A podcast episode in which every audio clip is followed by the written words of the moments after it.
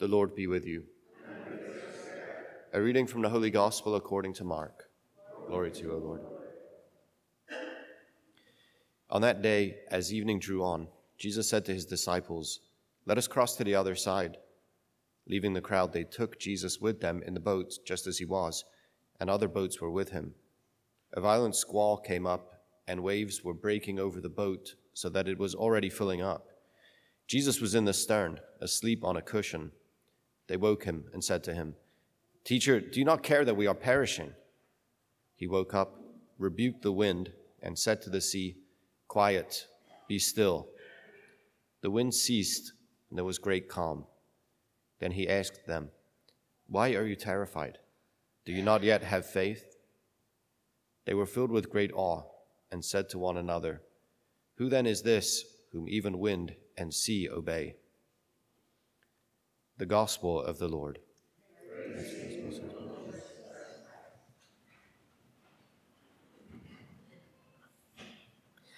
That is a scary scene. That is a scary scene. Yeah, I'm, we know, um, you know very well uh, what the uh, what the sea is like, and uh, it's um, you know to the, to this day it's violent and it's uh, it is it, it's shrunk in size. Right, the the sea levels are are not quite uh, what they were at least the Sea of Galilee, um, but uh, but still um, we can imagine the the, the ferociousness of and the, and the tumult of, of the waves. Uh, and of course, you know, whether or not we can imagine that for ourselves, the fact that, you know, seasoned fishermen um, come crying to their, their rabbi like little babies is, uh, is I think, sign enough uh, that, that something that felt very out of control uh, was, was going on.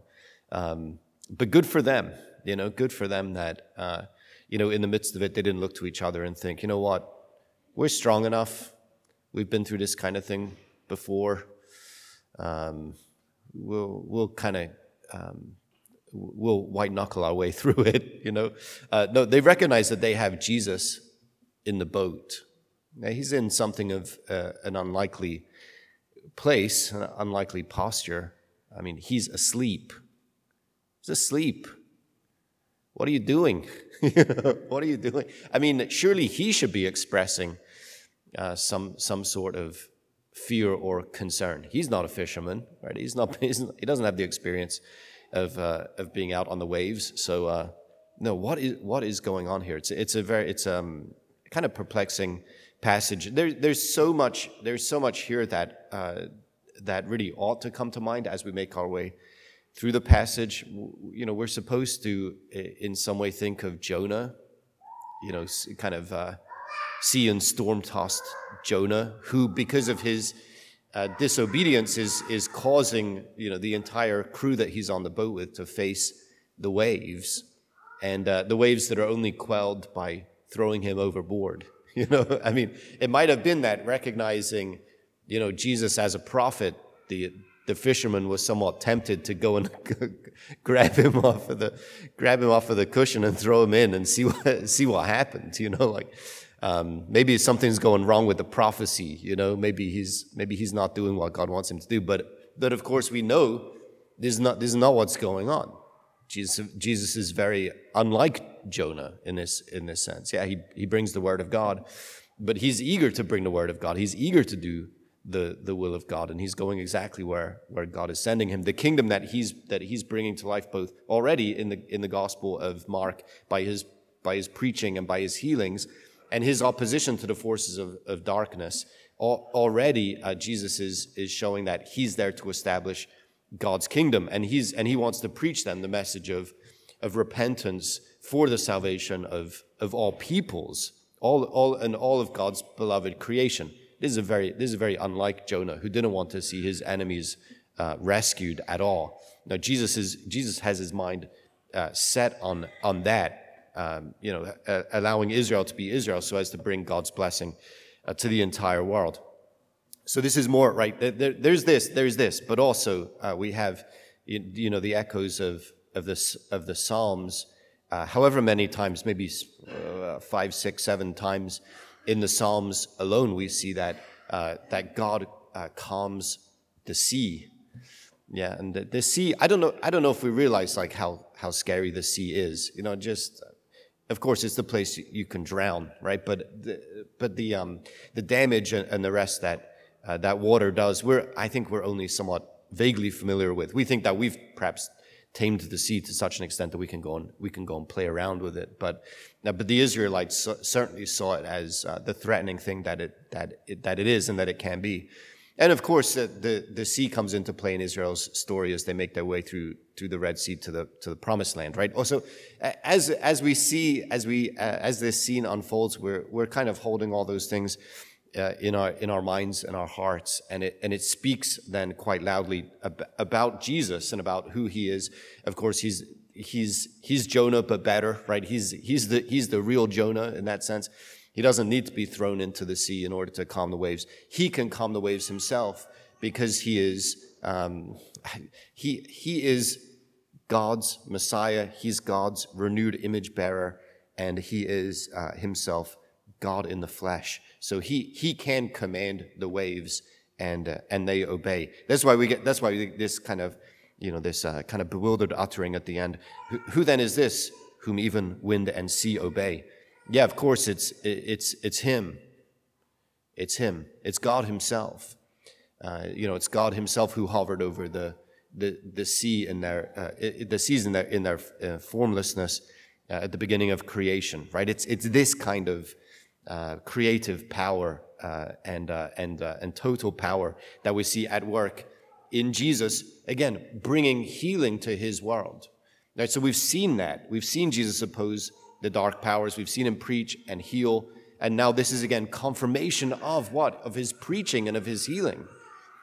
That, that he is precisely who we are starting to believe that he is. And we're, and as we're starting to believe that, that this, this is um, that this is God in the flesh come to, uh, to visit and, and save his people and rescue his people. So too now it's ours to, to put our full faith and trust in him. Right? It's ours to, to look to him and trust. And this is, this is then where we, where we get caught up in the kind of, in the action of the scene uh, with the, um, with the apostles and the boats and Jesus sleeping on the cushion. I, I have to say, this, this is, it's remarkable because you know, Jesus, he, it, it's already been revealed that Jesus is, is doing battle against dark spiritual forces in, in Mark's gospel. It's already happening. He's already liberating people from their, the, the ancient slavery to sin, the rule of death, right? And we see, we see these disfiguring or these unclean spirits that, that, that disfigure people. Jesus is doing battle with them and he's casting out demons and the rest, right? This is very turbulent before we even get to this scene. And in this scene, you have already the turbulence of Jesus doing battle with evil spirits in the background. And you have here the kind of the physical turbulence of, of the storms at sea and the rest. And you see, and he's sleeping. He's sleeping on a cushion. It's not, be, and, and by the way, it's not because he doesn't care. Should I offer this as an, as an image of, you know, what it means to have total trust in God? It's tough. Like, I want to, because I want to, of course, right? But I recognize that we're going to have a hard time with that. Because we, we, may, we may or may not be ready to live into that reality. And I don't want to say, if you can't sleep on a cushion in the middle of a, you know, a wild storm, then you don't have faith. Jesus gives the, Jesus gives the rebuke, right? But he's going to spend a lot of time with his disciples to grow them into that. So perhaps we have to see that for ourselves as well. Yeah, we, the turbulence of, of our day to day lives. Okay, fine, right? The storms are raging around us and the rest. And, and if they're not, maybe they should be. Maybe, maybe it means that we're not, we're not leaning into the storm enough, right? We're not kind of pushing in to, to what God intends us to be doing, right? As they set out in a boat, you always have this kind of sense of, of a journey, of mission, right? Crossing over to the other side, how difficult that is, and, and the rest. And we ought to see also like the, the mission of the church, the mission of Jesus' faithful followers, pushing out from shore, going to the depths, making its way across to the other side.